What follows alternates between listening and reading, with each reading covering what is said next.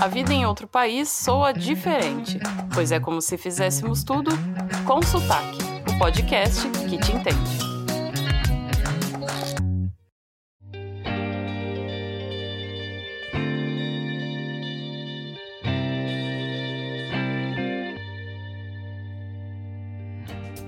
Dos principais enganos de quem nunca morou fora é achar que a vida em outro país é mais fácil. Além de não ser mais fácil, passamos por cada situação que somente quem viveu entende. Pois é, por mais que você planeje tudo, já avisamos, vai ter perrengue sim. E para contar os sufocos que já passou morando e trabalhando no exterior, nesse episódio recebemos a jornalista esportiva Bibiana Bolson. Ela já cobriu eventos como a Copa do Mundo, Olimpíadas, Paralimpíadas e Eurocopa. E atualmente é repórter na emissora ESPN. Vivi, obrigada por aceitar o convite, por vir aqui contar suas experiências. Eu que agradeço o convite. Eu acho que realmente as pessoas olham as fotos, escutam a parte boa e não sabem do combo e dos perrengues, perrengues em dólar, perrengue em euro, em outras moedas que a gente passa. Bibi, a gente queria saber de onde é o teu sotaque. Meu sotaque é gaúcho, é do Rio Grande do Sul. É, nasci em Giruá, fiquei boa parte da minha vida em Porto Alegre e me sinto 100% gaúcha. O que que vem na tua cabeça quando se fala em morar em outro país? Primeiro perrengue que você pensa? Eu acho que a primeira coisa que vem é uma coisa positiva antes do perrengue, porque morar fora faz com que a gente amplie a nossa visão de mundo, a gente fica com todas as nossas janelas abertas para o mundo e eu acho que é uma experiência muito transformadora. Então, por maiores que sejam os perrengues, a primeira coisa que eu sempre falo é isso: é realmente uma transformação.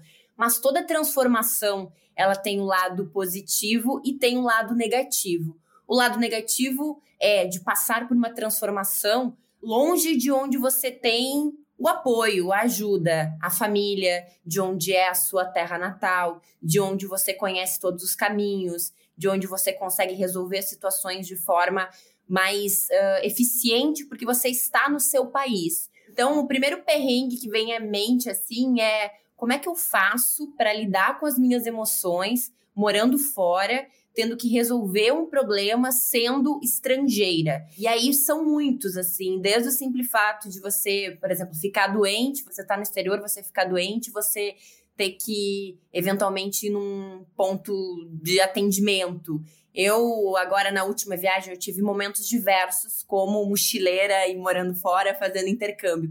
Na última viagem, por exemplo, que eu fiz, que eu fiquei um tempo morando em Nova York, quando começou a, a nevar, eu escorreguei na frente da minha casa, abri o joelho praticamente, naquele desespero, né? Assim, uhum. meu Deus, eu tô fora, e agora? Como é que eu vou fazer para resolver isso? E quem está nos Estados Unidos sabe também que se você não tem um plano de saúde, é, os serviços são extremamente caros também. Então, acho que são, são várias coisas assim, sabe? Sempre passa pelo seu emocional o fato de que você sabe que você não está no seu lugar de origem.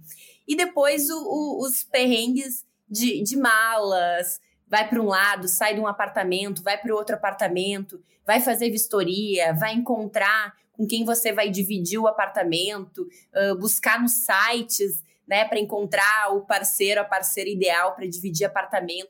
São situações muito loucas e muito diversas que eu acho que, que definem esse perrengue de morar fora. Mas antes da gente aprofundar esse assunto dos perrengues, vamos situar quem está escutando como é que foram as suas experiências, porque tu morou três vezes fora do Brasil, né? Teve a oportunidade de, de ir três vezes, tanto na Inglaterra como nos Estados Unidos.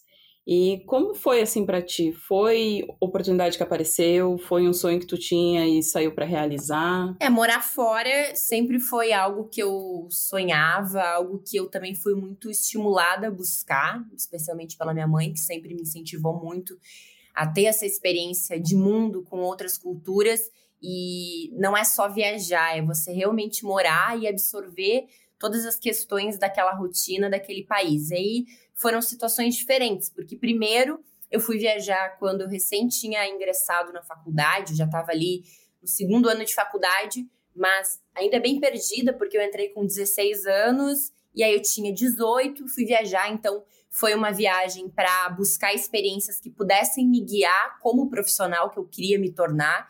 Então eu tinha muitas dúvidas se eu queria realmente fazer jornalismo, se eu queria ser jornalista e viajar ampliou isso para mim e, e, deu uma clareza também que realmente eu gostava de contar histórias, que eu tinha essa curiosidade pelas histórias.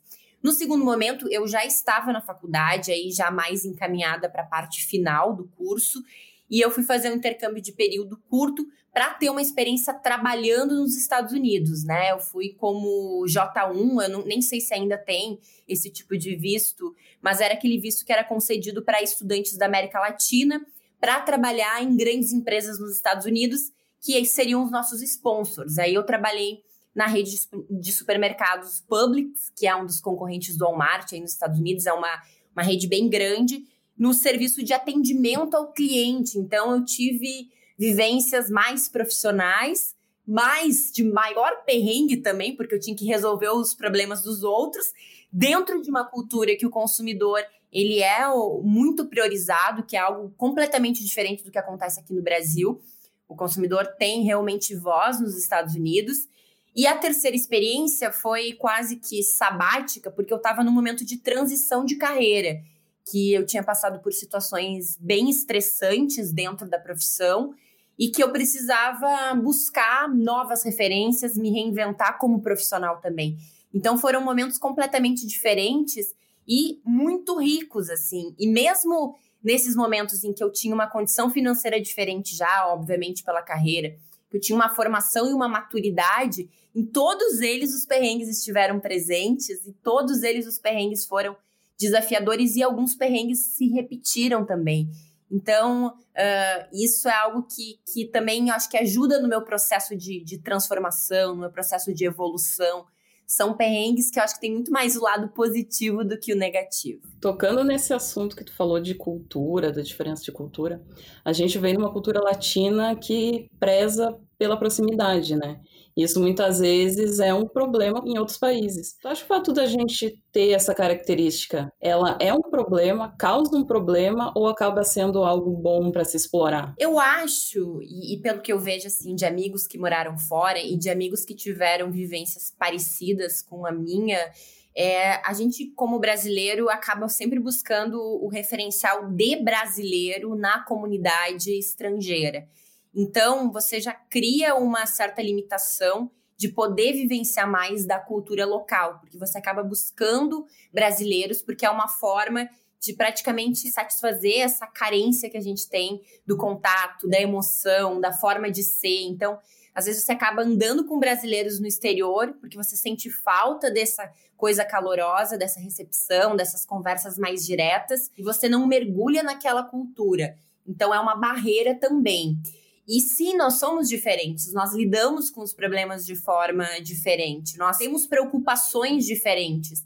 Nos Estados Unidos, por exemplo, que eu tive até experiência como babá, tem sites que você só preenche um cadastro, você faz uma entrevista e de repente você passa a tarde inteira com uma criança pequena, assim, sabe? O que para mim é muito surreal, porque eu, eu jamais deixaria um filho simplesmente num, num, cadastro da internet. Só que eles vivem essa cultura tão do imediatismo, de que as coisas precisam ser resolvidas da forma mais prática possível, que eu acho que essas práticas, elas acabam sendo permitidas e, e são aceitas, assim. Então, eu acho que não é só você avaliar ali o perfil da pessoa, as características, numa conversa, né? Então, realmente é um choque de cultura muito grande e da forma como você resolve seus problemas e da forma como você conduz também a educação dos filhos. Que eu vejo que no Brasil os pais são, mesmo aqueles que trabalham muito, são mais presentes nesse processo, tem um cuidado maior também estamos falando também de uma minoria, né? De uma questão de, de privilégios, que é ter alguém para cuidar dos filhos. Mas tudo isso eu, eu fui percebendo, assim, no processo, sabe? De como que a gente se relaciona, das coisas que lá são completamente normais e aqui não seriam normais, e mesmo da busca de pessoas que você se identifica. Então, o que eu tentei romper e o que eu aprendi na segunda experiência, bem mais do que na primeira, obviamente, foi que eu estava no exterior, então eu não tinha que buscar referenciais que eu já tinha do Brasil, eu tinha que buscar novos referenciais, eu tinha que buscar outras pessoas, outras culturas, entender outras problemáticas, para aí sim essa experiência ser completa. Não, não é que eu não vou ter amigos brasileiros no exterior, não é isso. Você tem que ter também essas pessoas que vão te dar suporte. Mas é muito interessante expandir essa comunidade de, de relações para que a experiência realmente seja completa. Que outras situações tu lembra, assim, de problemas que te marcaram quando estava fora? Olha, a lista de perrengues é grande. Tem um outro perrengue também que foi bem aterrorizante, que foi na segunda experiência. Eu e mais duas meninas que eram de Porto Alegre também, a gente foi selecionada para trabalhar antes de ir para o Publix, né, que era o supermercado, a gente ia trabalhar numa espécie de um quiosque, e é de uma marca de Israel que tem nos Estados Unidos sede também. É como se fosse aqueles quiosques que vendem produtos de beleza, que vendem é, chapinha, prancha, secador. E aí a gente ainda estava no período de treinamento e a gente tinha escolhido o estado da Califórnia. A gente ia morar numa cidade chamada Brea, que é bem pertinho de LA, é dá tipo uma hora de LA, uh, faz parte de OC. E uh, fomos morar numa casa que outras pessoas que trabalhavam para essa empresa estavam também morando nessa casa. Pessoas bem estranhas, digamos assim, que a gente não teve assim uma boa impressão logo de cara. Um belo dia, duas das meninas estavam no treinamento e eu tinha feito três dias de treinamento antes delas. Então eu tava em casa sozinha e um belo dia bate a polícia na minha casa. Era simplesmente o FBI batendo lá. Porque eles estavam fazendo uma investigação de pedofilia na área e o meu endereço, a minha casa, tinha aparecido no rastreamento deles. Então, eles entraram na minha casa, vasculharam a casa inteira, eu tive que mostrar minha documentação. Eles levaram o computador que tinha na casa, e aí desse computador eles tinham feito o rastreamento do IP, então, enfim, descobrindo ali os detalhes. E aí eu fiquei em pânico, porque eu demorei muito tempo para entender o que estava acontecendo. No primeiro momento, a reação que eu tive era: meu Deus, eu sou inocente, eu não tenho nada a ver com isso, porque isso é uma coisa que você mesmo quando você tá legal, com toda a documentação, tudo certinho, você sempre sente que você tá fazendo alguma coisa errada, assim. É, há também esse medo, né, de, de ser deportado, de alguma coisa não ser bem interpretada. Todo mundo, no fundo, carrega um pouco disso. Eu acho que talvez até seja do imaginário dos filmes que a gente vê, das histórias que a gente escuta. Então, naquele momento, eu fiquei, tipo, desesperada. O que, que esses caras estão fazendo aqui? Eu tinha que explicar que eu não tinha nada a ver. Eles começaram a passar é, foi que nem cena de filme. A passar uhum. aquela lanterna azul, que é para identificar se tem sangue, coisa na casa, né? Pra procurar vestígios.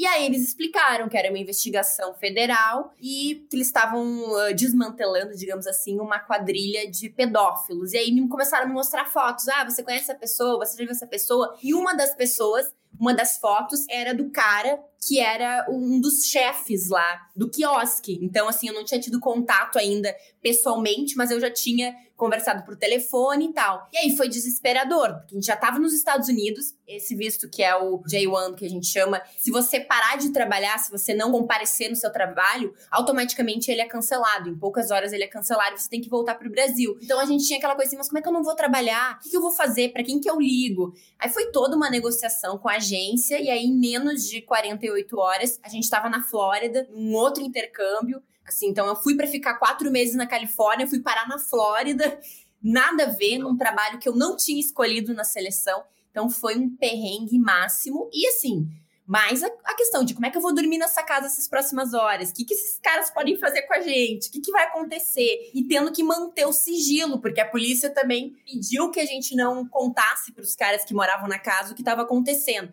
Então, assim, foi filme de terror mesmo. Nossa, não consigo imaginar isso. Eu já achava que a minha história era intensa o suficiente. Porque no primeiro ano que eu estava aqui, nosso prédio foi bloqueado porque tinha um moço que fabricava bombas caseiras. Então a gente não podia entrar no prédio por um dia inteiro. E foi assim, sabe? Um susto. Eu falei, nossa, e agora? Eu ainda tenho casa, como vai ser? E pra onde vou se não puder ficar né, no meu prédio? Essa situação de fragilidade incomoda muito quando a gente tá fora, porque não tem ninguém para te acolher, né? E, gera traumas, assim. Aí, é, quando eu era mais nova, eu tinha alguns episódios de sonambulismo. Então, eu ficava muito preocupada com a nossa documentação, com os nossos passaportes. Aí, um belo dia, as minhas amigas contam que depois desse trauma aí que aconteceu na Califórnia, um belo dia elas acordaram, era três da manhã, isso, e eu já na Flórida, eu pegando os nossos passaportes e escondendo. Bibiana, o que, que tu tá fazendo? E eu, não, tô guardando, porque senão vão pegar, vão pegar, vão pegar. Então, é, coisas assim que marcam, né? Claro que são histórias excepcionais que não acontecem assim com frequência, mas que você também tem que ter uma flexibilidade, porque eu poderia simplesmente pensar, não, então eu vou voltar pro Brasil, eu queria morar na Califórnia, não queria morar na Flórida, eu não queria trabalhar no supermercado, eu queria trabalhar no shopping. Então foi uma mudança assim muito radical. Aliás, eu carrego esse esse trauma de não ter conhecido a Califórnia por conta desse episódio. Eu acabei conhecendo só Los Angeles, eu não pude fazer as viagens que eu tinha programado. E, e aí, curiosamente, até eu ia voltar agora para Califórnia, para São Francisco, e aí veio o corona e estamos aqui todos confinados. Mas vocês falaram dos perrengues de vocês. Eu acabei de descobrir que eu sou muito privilegiada com os meus perrengues, eu não reclamo mais. É tudo perrengue chique, nunca passei assim por essas situações. Sempre foi alguma coisa de, ah, em lugar que estava morando não estava bom, troca para outro. Mas é legal o que a Viviana falou de você estar tá preparado, porque você veio com tudo planejado, era vir para Califórnia, eu ia para tal trabalho. E mesmo assim fazer desse limão uma limonada, porque no final das contas foi bom você ter ido para Flórida, né? Você aproveitou o seu intercâmbio, não foi perdido. Não, foi muito bom. Eu tenho um grupo de amigos hoje, nós somos é, nove, nove pessoas. Foi sensacional, são amigos que eu vou levar para o resto da vida. A gente morou num condomínio que cada casa era de uma nacionalidade. Então tinha a casa dos argentinos, a casa dos paraguaios, dos chilenos, dos brasileiros. E era um condomínio daqueles de casa, como tem dos Estados Unidos, que são é, condomínios grandes, né? Que tem quadra, que tem tudo. E cada casa, então, tinha ali três quartos. E aí era assim, cada dia uma festa numa casa, uh, esse contato com todo mundo. No total, nós éramos 78 latinos, todos trabalhando nos supermercados do Publix, que eram cinco sedes, né? Não só em Fort Myers Beach, que foi onde eu fiquei, mas tinha em Naples também, que é ali pertinho. Então, uh, foi uma experiência, assim, muito transformadora de, de contato com outras culturas também, de entender como é que é essa questão dos latinos também, porque acredito que tem muitas coisas nessas culturas que se encontram, sabe? Da forma de, de, de ser mais caloroso. E então foi realmente assim, acho que foi uma experiência que era para ter sido assim, e no final foi muito melhor, porque a gente fez amigos pra vida aí. Eu sou madrinha de casamento, é, aliás, deu casamento no, no intercâmbio também, sabe? Uma das meninas que foi comigo, uh, que na verdade ela tava já, ela foi para Fort Myers, né? Então eu conheci ela lá, a Bruna. Ela casou com um cara que era gerente do supermercado dela.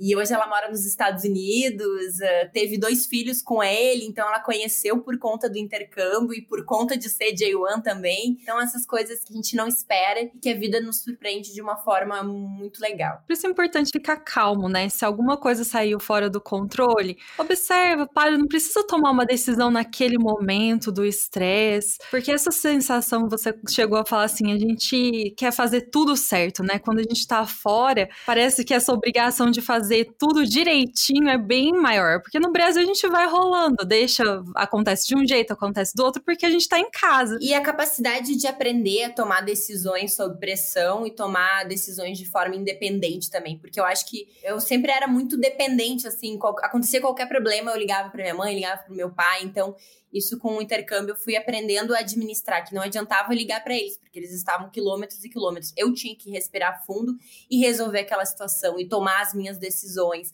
Então isso me ajudou até para minha vida, assim. Eu acho que hoje eu sou uma pessoa muito mais prática, sabe? De tomar decisão, vou lá e faço, muito por conta dessa experiência de amadurecimento que eu tive fora e de lidar com pessoas também, de conversar com pessoas de contextos diferentes conseguir chegar a uma solução na base da conversa, assim. Eu não vou lembrar agora do autor, mas tem um, um autor que ele é, é, muito conhecido por escrever conteúdo de viagens, ele já conheceu praticamente o mundo inteiro. E ele falava que, na ideia dele, se todo mundo tivesse a oportunidade de viajar, de conhecer o mundo, ele tem uma teoria que nós não teríamos conflitos no mundo, porque muito, todos os conflitos do mundo eles são muito baseados na falta do entendimento e da aceitação cultural também, inclusive os conflitos aí no Oriente Médio, os conflitos ainda mais sérios, né, em determinadas áreas. Então, ele fala muito isso assim que o viajar ele abre a tua capacidade de negociação também, ele amplia a tua capacidade de entendimento e de troca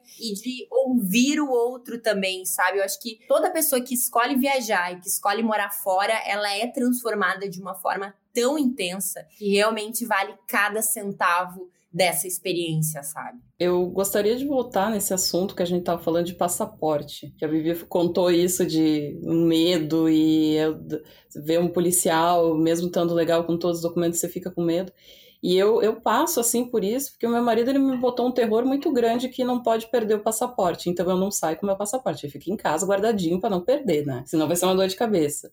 E vocês sabem que o meu maior medo quando cheguei aqui era ser pega pela polícia, mesmo tendo documentação e tudo. Aconteceu de eu estar no metrô, dois policiais entrarem no meu vagão e eu, na próxima estação, sair porque eu comecei a ficar nervosa. Ele vai me pegar, eu não tô com passaporte. E aí, até eu explicar uh, que meu passaporte está em casa, que eu preciso buscar, eu já tô lá no centro de detenção e vão me mandar para o Brasil, porque eu não vou conseguir falar com meu marido. E aqui, assim, passaporte perdido, um problema no banco, qualquer coisinha assim acaba virando um probleminha que não teria o mesmo tamanho se fosse no, no Brasil, né? Isso é muito cultural. É, isso até dá, dá referência com relação ao banco, por exemplo. Porque nos Estados Unidos já tem uma coisa muito estabelecida, por exemplo, na relação do consumidor, que a palavra do consumidor ela tem muito valor. Então, você não precisa ficar provando detalhes daquilo que você está dizendo. Se você tem um problema num produto, é, se um valor foi tirado da sua conta de forma indevida, se uma taxa foi cobrada há um diálogo muito mais aberto e que é muito mais fácil também e, e que realmente a pessoa que está do outro lado vai tentar resolver o teu problema, que muitas vezes você fica até surpreso, assim. Eu passei por situações assim também no banco, de cobrar taxa, e eu apavorada, achando que o banco não ia devolver, e na, no dia seguinte o banco ligou e falou, não, a gente está te devolvendo, está tudo certinho, e você querer provar, né? Então eu acho que é muito do, do, do cultural e, e das diferenças também, né? Porque no Brasil a gente é muito maltratado no que diz respeito aos serviços ao atendimento em banco, ao atendimento de TV por assinatura, internet. As coisas não funcionam dessa forma, então a gente já é meio traumatizado, digamos assim.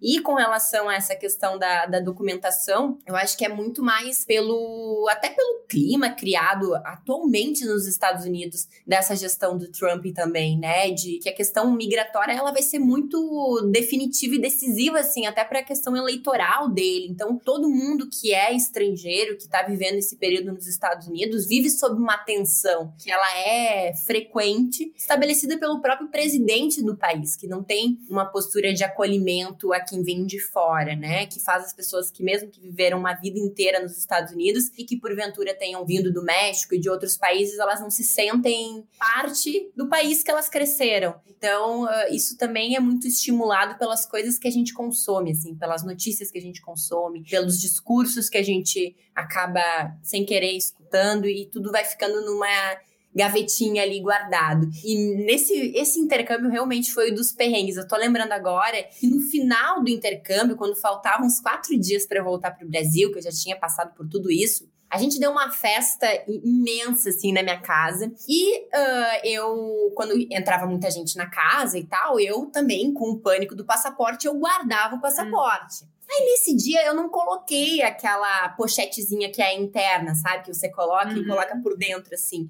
Eu coloquei no sutiã o meu passaporte. Só que eu suei, suei muito. E justamente no visto, que é impresso num papel, eu fiquei, tipo, sabe, um objeto não identificado. É uma pena que eu esteja na casa da minha mãe agora e que eu não tenho aqui o meu passaporte.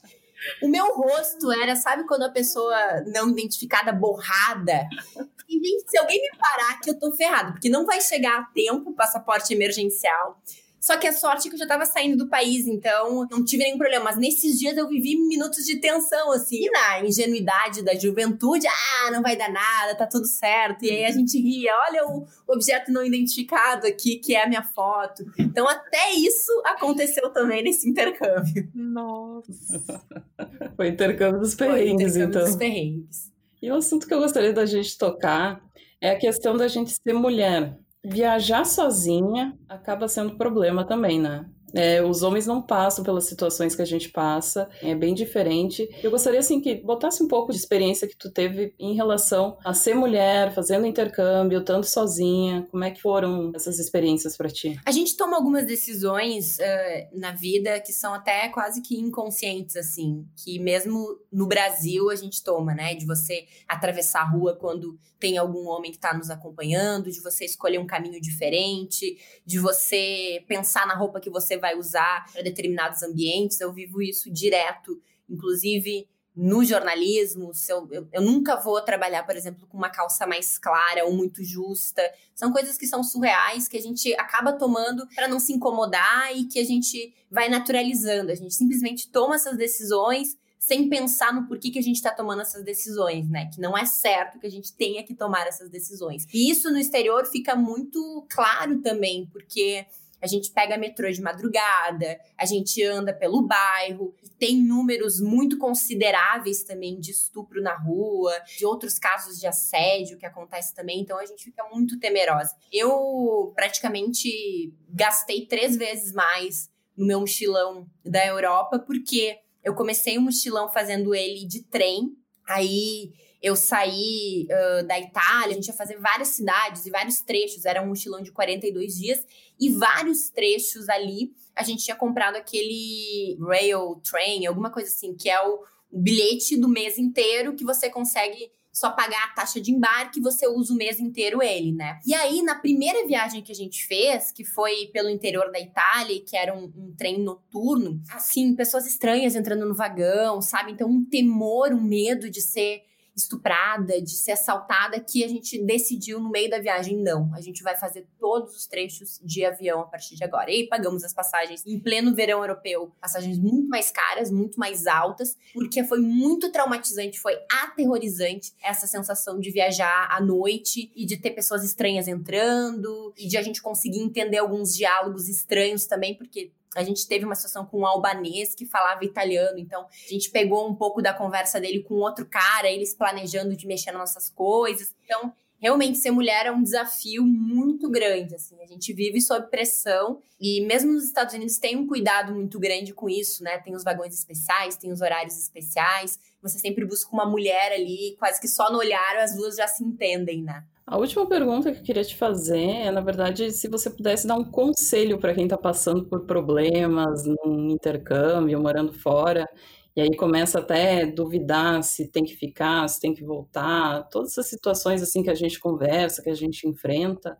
O que, que você teria de conselho para dar? Eu acho que o primeiro conselho é a pessoa ter um entendimento que realmente estar no exterior, estar morando fora, já é um privilégio imenso. Acho que cada vez mais é um privilégio, porque é, é, muito caro. A gente tem que falar aqui que é muito caro. Não é só feito de sonhos e que vai lá, consegue emprego, que está tudo certo. Para todas as situações na vida, a gente tem que ter muita resiliência, tem que ser muito forte, assim, mentalmente. E eu acho que vale a pena passar por essas situações. Elas fazem parte do processo de aprendizado, né? Eu e as minhas amigas, a gente brinca: ah, se eu tô sofrendo em dólar, se eu tô sofrendo em euro, então dá até para fazer um esforço porque a experiência ela é tão rica em, em termos de convivência, em termos de, de, acesso à cultura que a gente tem, um simples passeio ao ar livre, as coisas, a entender como é que é a dinâmica nesse país. Eu acho que compensa. Então, acho que o primeiro conselho é, é de entender que você está numa situação já que é de muito privilégio, você tem que fazer essa situação valer a pena. Os problemas, eles acontecem no exterior ou aqui no Brasil. Não é voltando para o Brasil que as coisas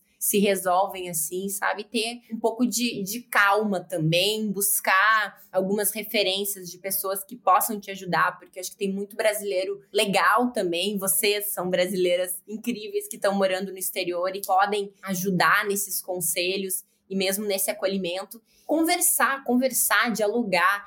Quem tá vivendo lá sempre vai saber algum caminho para tentar resolver, sabe? Acho que eu tive muita sorte também, apesar dos perrengues. Eu sempre encontrei essas pessoas que estavam dispostas a me acolher também, é dizer, não, aluga o apartamento aqui, conversa com fulano, ah, tem tal problema, vai no posto tal, é, quer fazer língua de forma gratuita, vai na biblioteca, tem uma comunidade lá para ajudar latinos. Então sempre tem pessoas querem nos acolher também, sabe? Tentar dividir o seu problema, não ficar com aquilo guardado e você ali sofrendo por aquele problema. Acho que compartilhando e tendo essa resiliência é um caminho bem interessante. E aí, chegando ao final do nosso programa, a gente tem uma pergunta que é mais para você, assim, é relacionada com a sua personalidade, com o seu estilo. Qual é o seu sotaque? Meu sotaque é do mundo.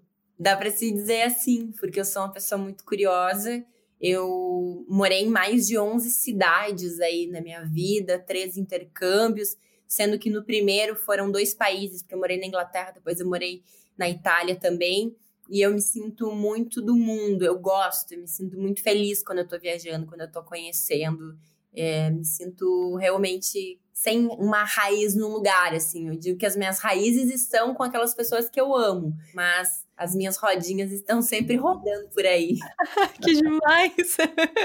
Adorei. Obrigada por participar, ter achado um tempinho aqui para conversar com a gente, foi muito gostoso. E quem quiser achar a Bibiana, entra em contato como? Quem quiser me achar, eu tenho o Instagram, né, arroba Bibiana Bolson, e eu tenho um perfil também, que é o Beloved por aí, que tem algumas fotos de viagens e aventuras, tá um pouquinho em desuso, digamos assim, até porque, né, ninguém tá podendo viajar, então vamos ver se a gente acha essa vacina logo para eu conseguir atualizar as fotos aí de viagem.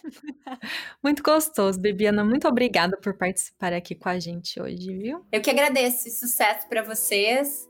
Que vocês sejam muito felizes aí também.